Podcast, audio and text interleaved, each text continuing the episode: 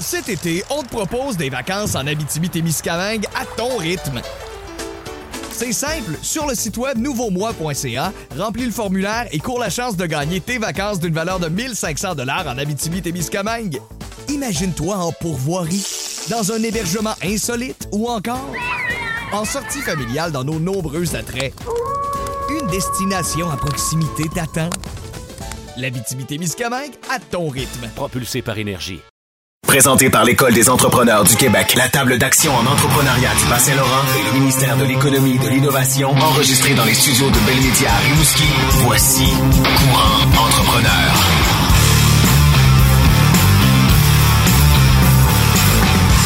Aujourd'hui, l'immigration, parfois la clé du succès. Ils ont quitté la France pour finalement s'installer au Québec et partager le savoir-faire unique de la pâtisserie française en région. Sandrine Duplessis des pâtisseries gourmandises d'Olivier sera avec nous. Également, provenant d'Haïti, il fait entre autres partie du conseil d'administration d'une organisation qui permet aux différentes communautés culturelles du Québec d'être encadrées en entrepreneuriat.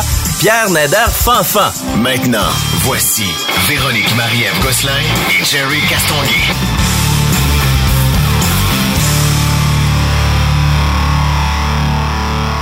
Véronique? Jerry. Marie-Ève Gosselin? Castonguay. Euh, Aujourd'hui, euh, on parle d'un sujet chaud au Québec au courant euh, de la dernière année euh, pour un million de raisons, l'immigration. L'immigration au Québec, à mon sens à moi, est nécessaire pour un million de raisons, dont en entrepreneuriat. Euh, on a une pénurie d'employés. Euh, on a des gens talentueux partout à travers la planète et je crois que le Québec est un terreau fertile pour l'entrepreneuriat. Alors l'immigration fait partie de l'entrepreneuriat. Oui, puis qu'est-ce qui est intéressant, c'est qu'au Québec, on a on est une terre accueillante, euh, que ce soit bon de différents types d'immigration, mais aussi de l'immigration d'affaires. Donc, beaucoup de gens vont venir faire des affaires à Rimouski, ben à Rimouski mais au Québec, bien sûr, Ouais. euh, que ce soit comme clients, mais un jour ou l'autre peuvent même venir s'installer et développer leur entreprise. Et grâce, euh, bon, entre autres au gouvernement du Québec, gouvernement fédéral, il y a différentes mesures qui, qui existent pour aider à l'entrepreneuriat de l'immigration. Mais la tâche n'est pas simple pour quelqu'un qui arrive au Québec, euh, qui veut un emploi ou qui veut démarrer son entreprise. Euh, on sait pas trop par où commencer quand on on connaît pas le- la structure québécoise en partant. Ben déjà, euh, un immigrant qui s'installe au Québec, déjà les codes euh, au niveau culturel sont différents. Ouais. Tu sais, aller à l'épicerie ou des choses comme ça. Mais là, imagine, au niveau de l'entrepreneuriat, Mm-hmm. euh, faire des prêts à la banque, euh, aller voir sa caisse, sa, sa banque pour aller chercher de l'argent, le financement, c'est di- c'est différent. Donc, on, on va parler de ça aujourd'hui. Notre premier invité s'appelle Pierre Nader Fanfan. Allô Pierre? Bonjour Jerry. On est euh, content de te recevoir ici et euh, j'ai comme l'impression que tu fais partie de 1001 projets. Euh, alors Jerry, d'abord j'aimerais ça dire merci, Euh, merci en fait à Véronique et Ben oui. euh, d'avoir pensé à m'inviter en fait à cette émission-là. C'est tout un plaisir pour Ben, moi. merci à toi d'avoir accepté de faire la route jusqu'à Rimouski pour participer oui. à notre activité quand C'est même. tout un plaisir. Euh, J'aimerais que tu nous parles en premier euh, de ProBiosphère. Alors, euh, ProBiosphère, euh, donc euh, une entreprise euh, qui est fondée en 2015. Mhm. Donc, euh, nous sommes deux à la base. Et donc, moi, je suis haïtien d'origine, immigrant. Et puis, je suis arrivé dans le bas Saint-Laurent à cause du travail. Et puis, des années plus tard, j'avais rassemblé tous les bagages nécessaires pour lancer une entreprise en biotechnologie. Alors, ça veut dire quoi? Qu'est-ce qu'on fait en fait dans la vie? On produit des bibites, des micro-organismes qui permettent de manger en fait les- la matière organique. On parle beaucoup en fait de biométhanisation, de méthaniseur, Oui, de production. à Rivière-du-Loup. euh, Exactement. Donc, euh, nous, on est une entreprise effectivement qui produit euh, cette, euh, ce micro-organisme qui est essentiel à la production en fait de méthane. euh, OK. dans- Donc, vous prenez de la matière organique, Mhm. vous développez des, des, des, des bactéries ou des systèmes pour pouvoir digérer ça et produire, par exemple, du gaz naturel. Tout à fait, tout à fait. Ok. Donc, Hey, nous, wow, t'es on- bon, hein, Jay? Ben, j'essaie de comprendre, là. C'est quand même pas facile comme sujet. Et c'est ce que vous faites depuis 2015. Évidemment, euh, Pierre, tu, tu viens d'Haïti, puis vous avez démarré une entreprise quand même au Québec. Euh, J'imagine que c'est pas du jour au lendemain que ça se fait quand, quand on, on vient pas du Québec. Euh, écoutez, euh, Jerry, moi, je, mon expérience personnelle, ça a toujours été un, un sujet spécial. J'ai eu d'autres collègues euh, qui ont démarré pratiquement en même temps que moi, et, mais qui étaient dans la région, par exemple, de Montréal. Mhm. Moi, ici à Rivière-du-Loup, écoutez, c'est c'est une expérience extraordinaire, formidable. Et j'ai été très bien accueilli dans le monde de l'entrepreneuriat.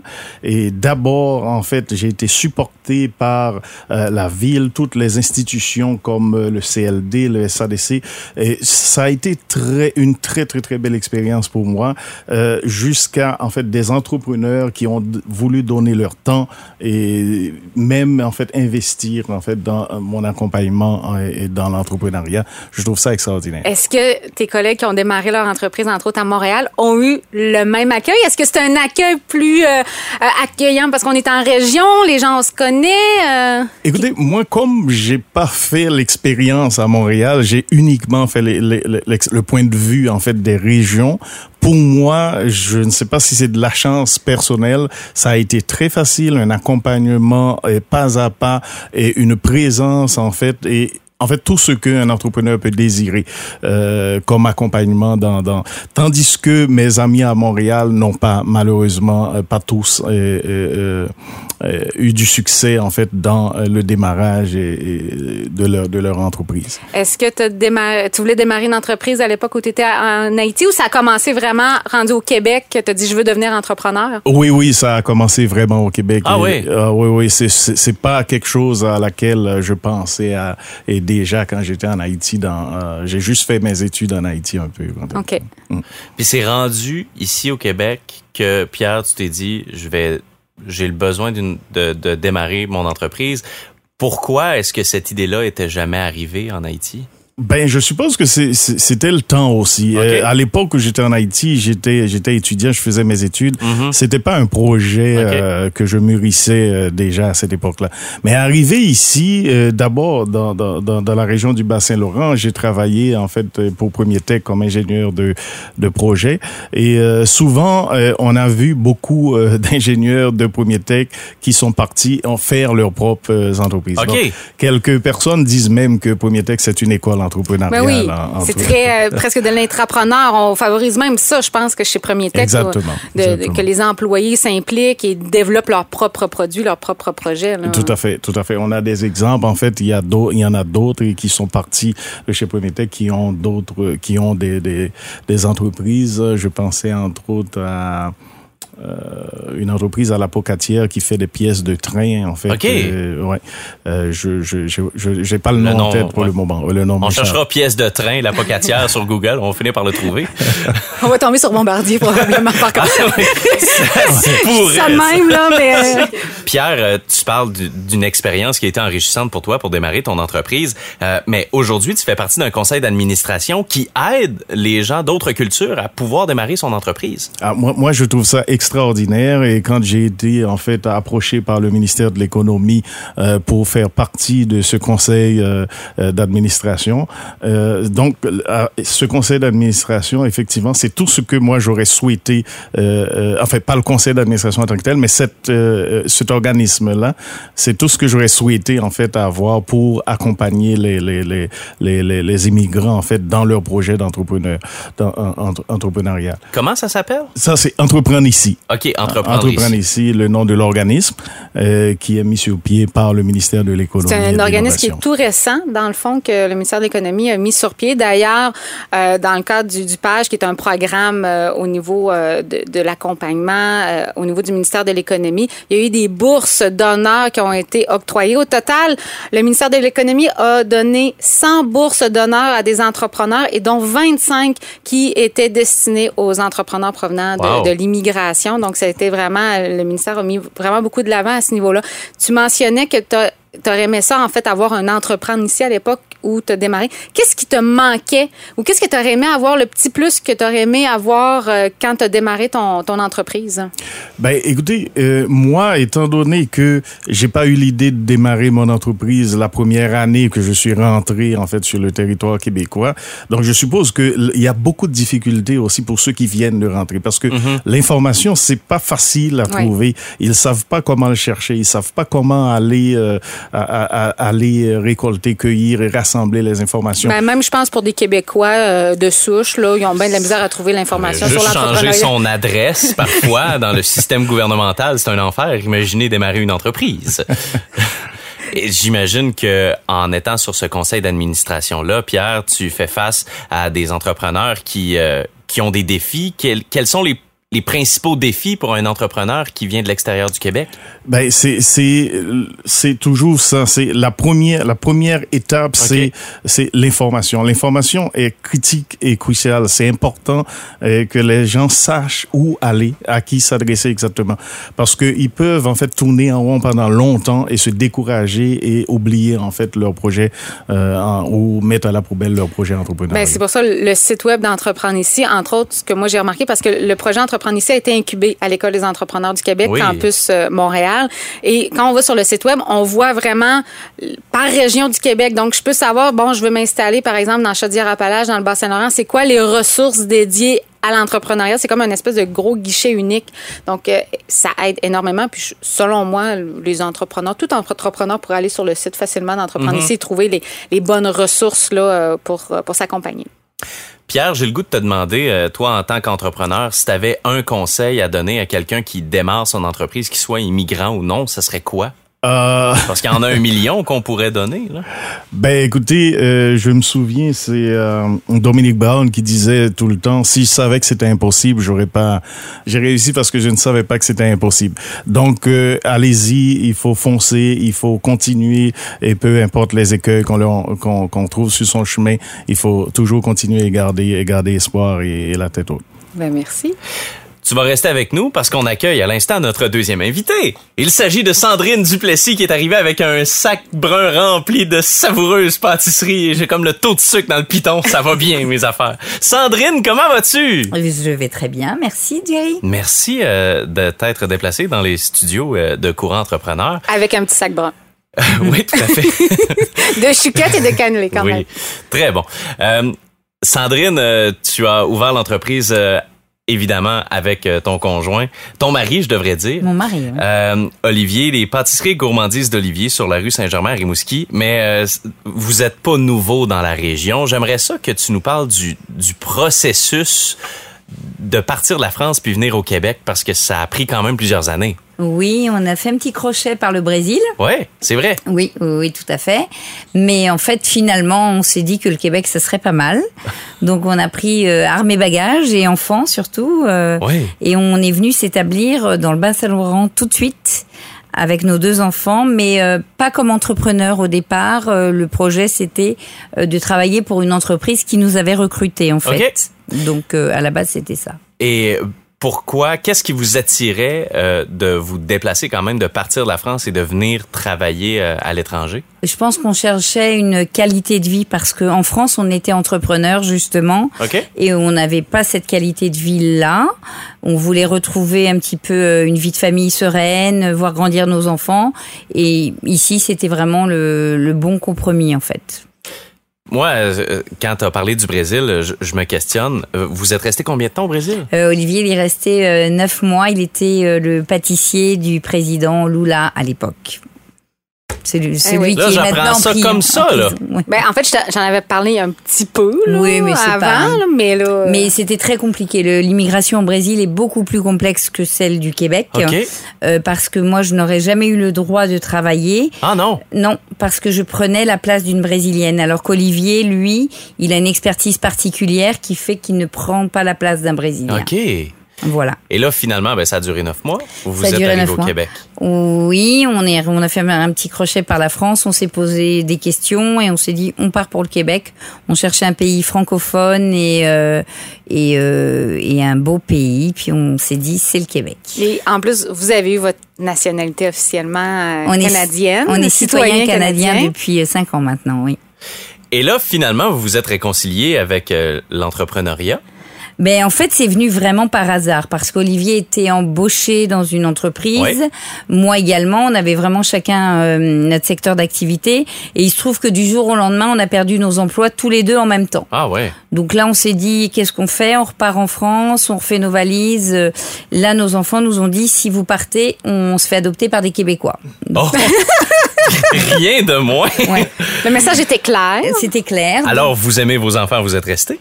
Ben oui, en fait, on voulait pas mal paraître non plus. Ok, tu vois. ok. Des abandonnés au Québec.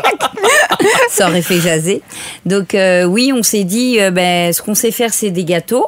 Ouais. Euh, on va les faire à la maison. Le- la différence entre la France et le Québec aussi, c'est qu'on peut travailler, on peut commencer petit au Québec. En France, c'est pas possible. Je connais Ben, surtout pas- dans le domaine de la non, pâtisserie. Dans, Ah dans- ouais, dans hein? l'alimentaire, La c'est compliqué. est- C'est compliqué et c'est surtout, euh, c'est tellement normalisé que c'est impossible euh, euh, de travailler de, depuis sa, sa maison. C'est impossible. Il y a trop de normes. Donc, vous avez commencé petit à la pocatière, c'est ça? À- on a une maison à Saint-Pacôme qu'on a toujours. ok. Ouais, ouais. Puis dans notre cuisine, on commençait à confectionner des pâtisseries, mais les gens nous connaissaient euh, puisqu'on était dans une entreprise euh, où on faisait déjà ça. Et ils venaient frapper à notre porte pour avoir des gâteaux. Sauf qu'un petit marché public qui s'est ouvert à la Pocatière, ils cherchaient des exposants. Et euh, c'est là que toute l'histoire a démarré. C'est que on arrivait tous les samedis et notre voiture était vide en, en rien de temps. Plus on ajoutait des produits, plus euh, ben, plus on en vendait. Donc là, on s'est dit bon, faut quand même euh, un pignon sur rue parce que là, nos enfants, ils nous ont dit, on en a marre d'avoir des clients à la maison. Et comme Pierre disait un peu plus tôt, est-ce que vous avez fait face à un, un manque de savoir au niveau de l'information? Est-ce que vous avez cogné à beaucoup de portes avant? on n'a pas du tout eu à cogner. C'est les gens qui cognaient à notre porte Ok. pour avoir des gâteaux. OK. C'était l'inverse et on a été euh, effectivement très encadré par à l'époque le CLD, c'est quelque chose qui n'existe plus. Non, malheureusement. Euh, parce que nous, on avait une vie sociale quand même très bien, on était très bien intégrés.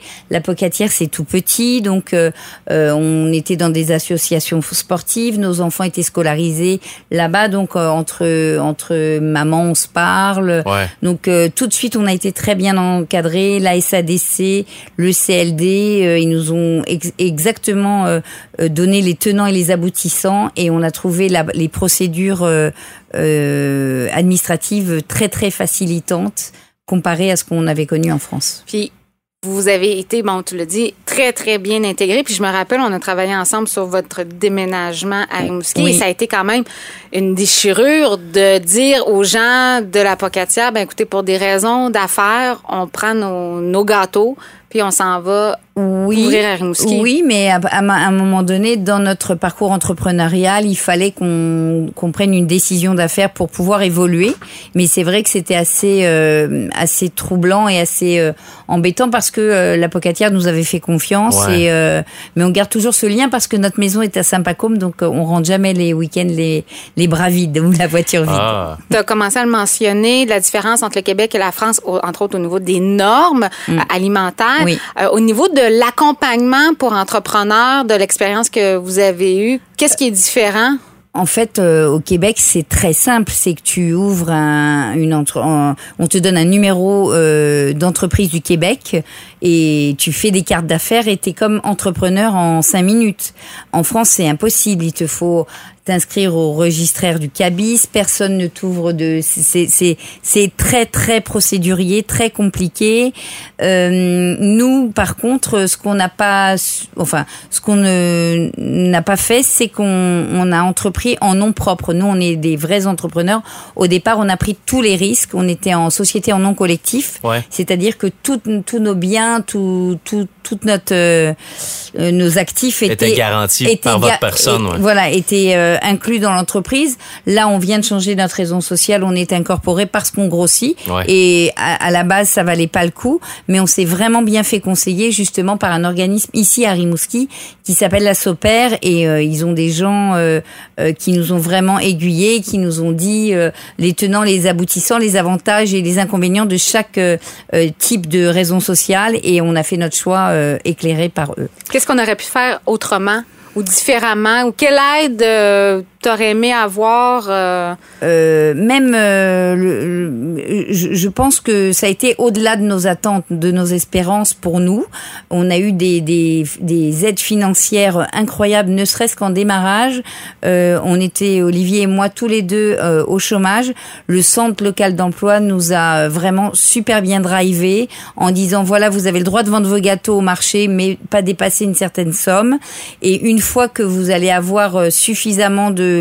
Votre plan d'affaires va être avancé, on a eu droit au soutien travailleur autonome, qui est une aide financière indéniable, incroyable. Pendant un an, on vous finance parce qu'on sait que vous allez créer de la richesse et créer de l'emploi. Maintenant, nous, à notre niveau, on est des créateurs d'emplois. Ouais. Donc en fait, plutôt que de dire aux gens oh non, t'as droit qu'à un an de chômage puis on veut plus rien savoir de toi, nous on a eu droit à un an de chômage plus le soutien travailleur autonome qui dure à peu près un an et ce, ce soutien tra- travailleur autonome là fait que tu ne sors pas de d'argent de ton de ta trésorerie euh, de ton entreprise. Par contre, tu l'utilises et tu l'investis dans l'entreprise et ça fait que plus jamais tu seras euh, sur les listes de demandeurs d'emploi au centre local d'emploi. Ah, ça, c'est- ouais. ça change tout. Moi, en tant que grande cliente de pâtisserie gourmandise, Olivier, je me permets d'appeler ça PGO. Oui. Ouais. Aujourd'hui, PGO, c'est combien d'employés? Aujourd'hui, PGO, c'est une quinzaine d'employés.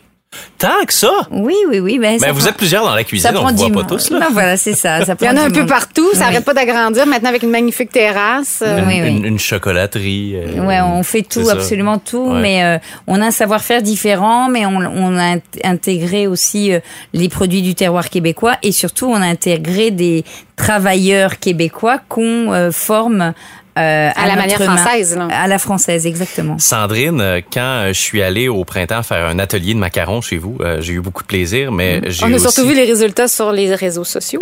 Oui, mes deuxièmes à la maison étaient un peu moins réussis qu'avec Olivier et Sandrine, je vous le confirme, mais bon, ça c'est un autre paire de manches. Ce que je veux dire, c'est que j'ai rencontré un de vos employés qui s'appelait Florian. Florian. Il doit encore s'appeler comme ça aujourd'hui. Il s'appelle toujours comme ça, puis il est toujours employé chez nous. Vous avez euh, engagé quelqu'un qui est immigrant aussi. Euh, Est-ce que c'est quelque chose que vous faites euh, pour redonner au suivant parce que vous savez que ça aide ou c'est un hasard? En fait, euh, c'est pas un hasard du tout. C'est pas parce qu'on a une bonne âme. C'est surtout parce qu'on ne trouve pas de gens qualifiés euh, ici au Québec. OK, la pénurie de la, de, de la, la main-d'œuvre, pénurie c'est de un main d'œuvre nous touche euh, ég- également et, et le temps de former des gens à un moment donné ça va ça prend beaucoup de temps Ouais. on travaille par le biais du programme d'apprentissage en milieu de travail Euh, effectivement on forme des gens d'ici à nos techniques mais là il nous fallait pour Rimouski on savait que ça allait démarrer fort Mhm. quelqu'un de formé et de compétent tout de suite donc on est passé par un organisme qui s'appelle l'OFQJ c'est l'organisation L'Office franco-québécois pour la jeunesse. Merci, Wow. euh, voilà. Et eux ont été facilitants euh, avec. euh, ils, ils- ils présentent en fait des gens qui ont des compétences, qui viennent d'abord en stage chez nous, et si ça, si ça fonctionne, on leur fait des contrats jeunes professionnels. Euh, Immigration Canada est tout à fait euh, euh, au point avec ça, et c'est très facile. Parce que quand on engage euh, un employé de l'extérieur, euh, l'employeur a un, un certain devoir d'encadrement aussi au niveau d'immigration. Euh, oui, tout à fait. Puis nous, on a eu, euh, on a eu les- le revers de la médaille quand on est arrivé ici en tant que travailleur qualifié. Ouais. On avait des permis de travail fermés OK. et on a subi les revers d'un employeur qui vraiment a été. euh, euh, on, on voudrait pas refaire ce que nous on a subi. Donc euh, effectivement, on, on tient vraiment à ce que les choses soient claires. On fait des permis de travail euh, qui sont bien précis, des contrats de travail précis. On reste dans le cadre de des contrats de travail qu'on signe et on, on fait très attention à ça pour pas qu'il arrive à d'autres ce qui nous Ben est oui. arrivé à nous. Faire des affaires au Québec par rapport à en France, il y a des différences, c'est sûr. Est-ce que c'est plus facile au Québec ou en France? Euh, moi, je dirais au Québec. C'est quoi euh, la différence principale, la plus marquante, là, quand vous êtes arrivé et que vous avez commencé à avoir Nous, pignon on sur a, rue? on a un commerce déjà particulier. En France, des boulangeries, pâtisseries, il y en a un tous les 30 mètres. OK, ouais. Donc, euh, si c'est pas toi, c'est ton voisin. Et euh, par contre, la culture du pain en France est différente d'ici. Mais nous, on est pâtissier. On n'est pas boulanger. On est d'abord des pâtissiers. Donc, on a vraiment plus de chances de tirer notre épingle du jeu. On fait des choses différentes. Et, euh, et puis, les Québécois, ils sont gourmands. Donc, c'est un on peu aime ça facile. manger. Puis je pense, pour, je vous connais depuis euh, quand même de nombreuses années, à l'époque où vous étiez à la Pocatière, la grosse différence, c'est qu'on a la vraie pâtisserie française, puis on en a souvent parlé. C'est oui la pâtisserie française, mais il y a toujours de l'innovation avec vous autres. Ben, c'est ce qu'on essaye, c'est ce qui nous démarque en fait. Euh, Si on n'innove pas, et on stagne, et si on stagne, eh ben on meurt. Je pense juste à la fameuse Paulette. Oui, oui, oui. Ah, ça, Ouais, c'est la, baleine. La à baleine de chocolat. Oui. Tu sais, les gens rentraient dans, dans la pâtisserie juste pour voir Paulette. Ouais, on a fait une baleine en chocolat de plus de euh, 20 livres de chocolat. Euh, Enfin, c'était. Mais il n'y a pas que ça. On innove aussi dans les produits, c'est-à-dire que là, on veut sortir des choses typiquement rimousquoises. On veut travailler avec des produits d'ici. Je peux pas trop dévoiler là parce qu'on est en recherche et développement, on va dire. Mais on- nous, on est goûteurs. Non, mais- Savoureux croissant aux algues. Oui, non, non, oui, Pas sûr. pas un croissant algues, ce sera autre chose. Mais, OK. mais en tous les cas, on, on veut que les gens s'approprient le produit Ouais. parce que nous, on a été aussi bien accueillis à Rimouski, voire même euh, mieux, on va dire, qu'à la Pocatière. C'est OK. impressionnant, les gens nous attendaient. Euh, on n'a pas eu de, de publicité à faire. On a, on a eu nos clients tout de suite, quoi. Et les gens sont arrivés. Ah, vous êtes là. euh, puis, euh, puis c'est exponentiel, en fait. Build it and they will come. Voilà. voilà. Sandrine, euh, si tu avais un conseil à donner à un entrepreneur en démarrage qui euh, vient de l'extérieur ou non, euh, le tien, ton conseil, ce serait quoi? Restez humble. Ah, ça, j'aime ça C'est entendre ça. intéressant. Oui, Pas parce s'enfler que, la tête. Ben, ben non, pas s'enfler la tête parce que des croissants, il y en a eu avant nous, il y en Mhm. aura après nous. Euh, on n'est pas unique. Oui, on essaye de sortir un petit peu du lot, de faire des choses différentes, mais euh, mais euh, il faut savoir garder sa place. Il faut aussi savoir s'adapter quand on arrive dans un Mhm. pays. C'est pas, on n'arrive pas en terrain conquis. Merci d'avoir été avec nous, Sandrine. Mais de rien.